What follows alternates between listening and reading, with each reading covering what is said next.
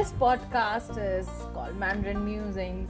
This podcast is made definitely for people wanting to learn Mandarin, for advanced learners, for intermediate learners, for everyone to come on this podcast to hear more about the Chinese culture, Mandarin, the the linguistic uh, viewpoint of Mandarin, and also why we should be learning Mandarin in today's day and age, and a lot more exercises and listening practices that you can get from this podcast. So stay tuned.